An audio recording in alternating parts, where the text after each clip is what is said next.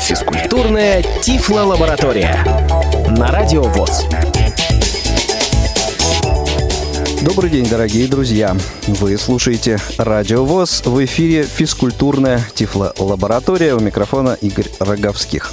В предыдущем выпуске нашей программы мы вместе с сотрудниками отдела физкультуры и спорта культурно-спортивного реабилитационного комплекса Всероссийского общества слепых познакомили вас с тем, что такое физкультурная тифлолаборатория, чем она занимается, с предысторией ее возникновения и рассказали о том, что одной из первых и уникальных разработок тифлолаборатории явился новый вид спорта – волейбол для лиц с нарушением зрения. Мы рассказали вам о том, как зарождался этот вид спорта, о том, что на данный момент он уже достаточно хорошо зарекомендовал себя и здесь у нас, в КСРК ВОС, а также в некоторых других регионах нашей страны. И сегодня, что вполне очевидно и вполне логично, сегодняшний выпуск программы будет посвящен исключительно правилам игры волейбол для лиц с нарушением зрения, а также правилам судейства этой игры. С этими правилами нас познакомит Мария Ильинская. Волейбол для слепых и слабовидящих – командная игра для инвалидов по зрению. Это неконтактный комбинационный вид спорта. Официальные соревнования проводятся отдельно среди мужчин, женщин, юношей и девушек. В неофициальных соревнованиях могут участвовать смешанные команды. В игре принимают участие две команды по шесть игроков. Каждая команда может иметь максимум четырех запасных. Игра проводится на специальной площадке, разделенной на две части сеткой. Цель игры – направить мяч над сеткой, чтобы он коснулся площадки соперника, и предотвратить такую же попытку противника. Обороняющаяся команда должна поймать мяч и максимум в три касания перебросить его на сторону соперника. Игра осуществляется озвученным мячом, внутри которого находится колокольчик. Мяч вводится в игру подачей. Подающий игрок броском или ударом направляет мяч на сторону соперника. Розыгрыш каждого мяча продолжается до его приземления на площадку, выхода за пределы площадки или ошибки одной из команд. В волейболе для слепых и слабовидящих команда, выигравшая розыгрыш, получает очко. Система «каждый розыгрыш – очко». Когда принимающая команда выигрывает розыгрыш, она получает очко и право подавать, и ее игроки переходят на одну позицию по часовой стрелке. Волейбольная площадка – это прямоугольник, имеющий длину восемнадцать и ширину девять метров. При игре в волейбол в закрытом помещении потолок должен быть высотой пять-шесть метров, а размер площадки можно уменьшить в длину до пятнадцати и в ширину до семи с половиной метров. Площадка обозначается линиями.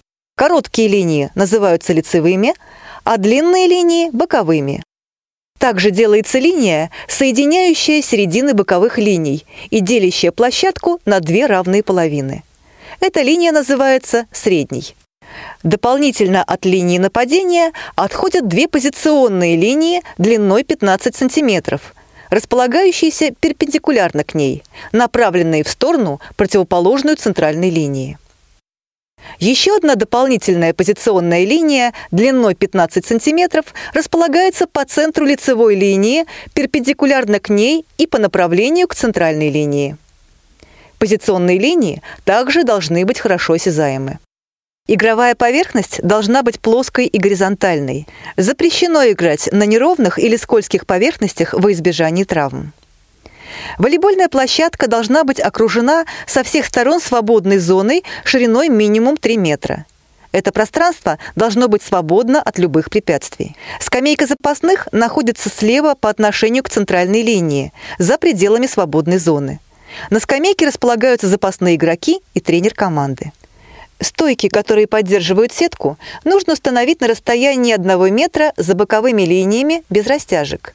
Они должны быть регулируемыми высотой два с половиной метра. Над средней линией поперек площадки натягивается веревочная сетка длиной девять с половиной метров и шириной метр. Высота сетки – два метра. Сетку нужно измерять в середине. Ее высота по боковым линиям должна быть одинаковой и не должна превышать высоту в середине больше, чем на два сантиметра. По бокам сетки, справа и слева, крепятся колокольчики, с помощью которых судья подает звуковой сигнал касанием сетки, позволяющий игрокам ориентироваться на площадке. Мяч для игры в волейбол для лиц с нарушением зрения должен быть озвученным, иметь колокольчики внутри. Длина окружности волейбольного мяча должна быть шестьдесят пять - шестьдесят семь сантиметров, а вес мяча двести пятьдесят - двести восемьдесят граммов. На площадке находятся две команды по шесть человек. В каждой команде трое незрячих игроков первой группы инвалидности или второй группы, играющих с повязками на глазах. Два слабовидящих игрока второй или третьей группы инвалидности, играющих без повязки на глазах. И один зрячий игрок. Кроме этого, в каждой команде должны быть запасные игроки, не более четырех человек. Максимальная численность команды – десять человек, один из которых является капитаном. Незрячие игроки первой группы инвалидности или второй группы, играющие с повязками на глазах, называются нападающими и выполняют функции подачи и нападения. Слабовидящие игроки второй или третьей группы инвалидности, играющие без повязки на глазах, и зрячий игрок – это защитники. Они ловят мяч и делают передачу нападающему. Руководство команды осуществляется тренером. Судейская бригада матча состоит из следующих официальных лиц. Главный судья, заместитель главного судьи секундометрист, главный секретарь, заместитель главного секретаря, два линейных судьи и врач. Главный судья находится за пределами игровой площадки около стойки. Только он может отдавать команды голосом и давать свисток во время матча. Главный судья руководит матчем от начала до конца. Во время матча решения главного судьи являются окончательными. Он имеет право отменять решения других членов судейской бригады, если замечено, что они ошибочны.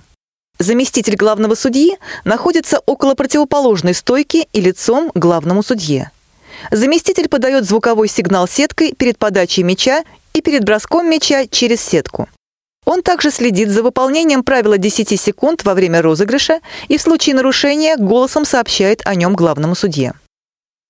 Главный секретарь выполняет свои обязанности за судейским столом, находящимся за пределами игровой площадки, около стойки, где стоит главный судья. Главный секретарь ведет протокол матча, контролирует количество тайм-аутов и замен.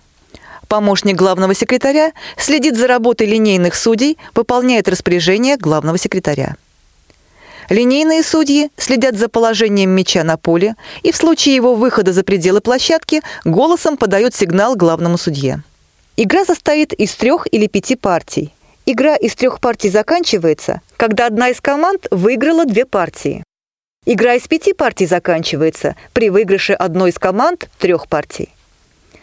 Перед началом игры судьей проводится жеребьевка по выбору стороны площадки или подачи. Смена сторон и право подачи производится после каждой партии. Смена сторон производится строго по часовой стрелке во избежании столкновения игроков во время перехода. Игроки обеих команд перед каждой подачей мяча встают по три человека в две линии в пределах площадки. Трое игроков встают у сетки вдоль линии нападения. По краям площадки находятся нападающие, а по центру – защитник. Вторая тройка игроков встает параллельно лицевой линии. По краям площадки находятся защитники, а в центре – нападающий. После свистка судьи, совмещенного со звуковым сигналом сетки, производится подача мяча. Подачу мяча осуществляет нападающий, находящийся по центру лицевой линии. На подачу дается не более двух секунд после свистка. Правило двух секунд. Подача может осуществляться броском из-за головы, броском сбоку или ударом по мячу рукой.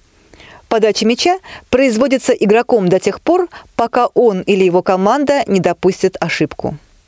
В момент подачи нападающие соперника принимают защитную стойку, прикрывая голову от удара мячом. Защитники команды, принимающие мяч, ловят мяч и передают одному из нападающих для проведения броска через сетку на сторону соперника. Защитник, поймавший мяч, может сделать передачу другому защитнику, а тот, в свою очередь, сделает передачу одному из нападающих. Команда при приеме и передаче мяча может осуществить не более трех касаний. Передача мяча от защитника к защитнику осуществляется броском. Пас мяча от защитника к нападающему осуществляется передачей мяча из рук в руки. При этом защитник имеет право сделать не более трех шагов по площадке в сторону нападающего. С момента приема мяча защитником до момента броска нападающего должно пройти не больше десяти секунд. Правило десяти секунд. В исключительном случае, когда нападающий команды, принимающий мяч, поймал мяч самостоятельно, он может сразу бросить его на сторону соперника. Это не будет являться нарушением. Розыгрыш каждого мяча продолжается до его приземления на площадку или ошибки одной из команд. Когда обороняющаяся команда выигрывает розыгрыш, она получает очко и право подавать, а ее игроки переходят на одну позицию по часовой стрелке. При переходе защитники помогают нападающим занять их позиции. При успешном приземлении мяча на площадке соперника, когда команда соперника совершает ошибку, когда команда соперника получает замечание, команда набирает очко. Партия, за исключением решающей пятой партии, выигрывается командой, которая первой набирает пятнадцать очков с преимуществом в два очка. В случае равного счета пятнадцать-пятнадцать игра продолжается до достижения преимущества в два очка. Победителем матча является команда, которая выигрывает три партии. При равном счете два-два решающая пятая партия играется до восьми очков и минимального преимущества в два очка. Каждая команда имеет право запросить два тайм-аута и шесть замен в партии. Замены и тайм-ауты могут быть запрошены тренером или в отсутствии тренера – капитаном. Запросы тайм-аута должны осуществляться, когда мяч находится вне игры и до свистка на подачу. Во время всех тайм-аутов игроки, находящиеся в игре, должны пройти к своей скамейке. Все запрашиваемые тайм-ауты длятся тридцать секунд. Промежуток между партиями называется интервалом. Его продолжительность – три минуты. За это время команды меняются площадками. Перед тем, как начать решающую партию, делается интервал в пять минут. Команда совершает ошибку, выполняя игровое действие вопреки правилам или иным образом нарушая их. Судья оценивает ошибку и определяет последствия в соответствии с правилами. Если принимающая команда сделала ошибку, то подающая команда получает очко. Если подающая команда допускает ошибку, то она теряет подачу, и принимающая команда получает очко. Мяч при подаче не долетел до сетки и упал на своей площадке. Мяч при приеме или передаче был потерян и упал на своей площадке. Пробежка, если защитник при передаче мяча нападающему делает более трех шагов. Нарушение правила десяти секунд. Принимающая команда держит мяч на своей половине площадки более десяти секунд. Нарушение правила двух секунд. Подающая команда держит мяч на своей половине поля после свистка более двух секунд. Касание сетки любой частью тела во время розыгрыша. Касание сетки во время перехода нарушением не считается. Бросок мяча за пределы площадки. При подаче, при передаче, при нападении. Если мяч при подаче коснулся сетки и упал на своей площадке. Если при подаче мяч коснулся верхнего края сетки и перелетел на сторону соперника, это ошибкой не считается. Неправильно совершен переход игроков. Игроки продолжают разговаривать после того, как мяч перешел на сторону соперника. Тренер или игроки, находящиеся на скамейке запасных, переговариваются во время розыгрыша мяча. Игроки покидают скамейку запасных во время розыгрыша мяча. За неспортивное поведение главный судья может удалить игрока с площадки с правом замены на другого игрока. Команда-соперник получает очко. Главный судья дает очко команде-сопернику, если игроки продолжают разговаривать после того, как мяч перешел на сторону соперника. Если игроки одной из команд покинули скамейку запасных, главный судья дает очко команде-сопернику. Если игроки одной из команд покинули скамейку запасных, главный судья дает очко команде-сопернику. Во время розыгрыша мяча находящиеся на площадке игроки могут переговариваться между собой до тех пор, пока мяч находится на их стороне площадки. Тренер команды и игроки, находящиеся на скамейке запасных, не имеют права переговариваться между собой и с игроками, находящимися на площадке. Общение тренера игроков возможно во время интервалов, тайм-аутов и замен. Итак, дорогие друзья, вы познакомились с правилами игры и судейства волейбола для лиц с нарушением зрения. Надеюсь, этот выпуск окажется полезным тем, кто будет заниматься организацией соревнований по этому виду спорта, подготовкой спортсменов. Ну а в следующих выпусках программы мы еще продолжим разговор об этом виде спорта. А на сегодня это все. Всю актуальную информацию относительно волейбола для лиц с нарушением зрения, помимо физкультурной тифлолаборатории на Радио ВОС, вы сможете найти и на нашей страничке в Facebook по адресу facebook точка com слэш би джи слэш волейбол фор зэ блайнд в одно слово. Итак, до новых встреч. Всего доброго. Физкультурная тифлолаборатория.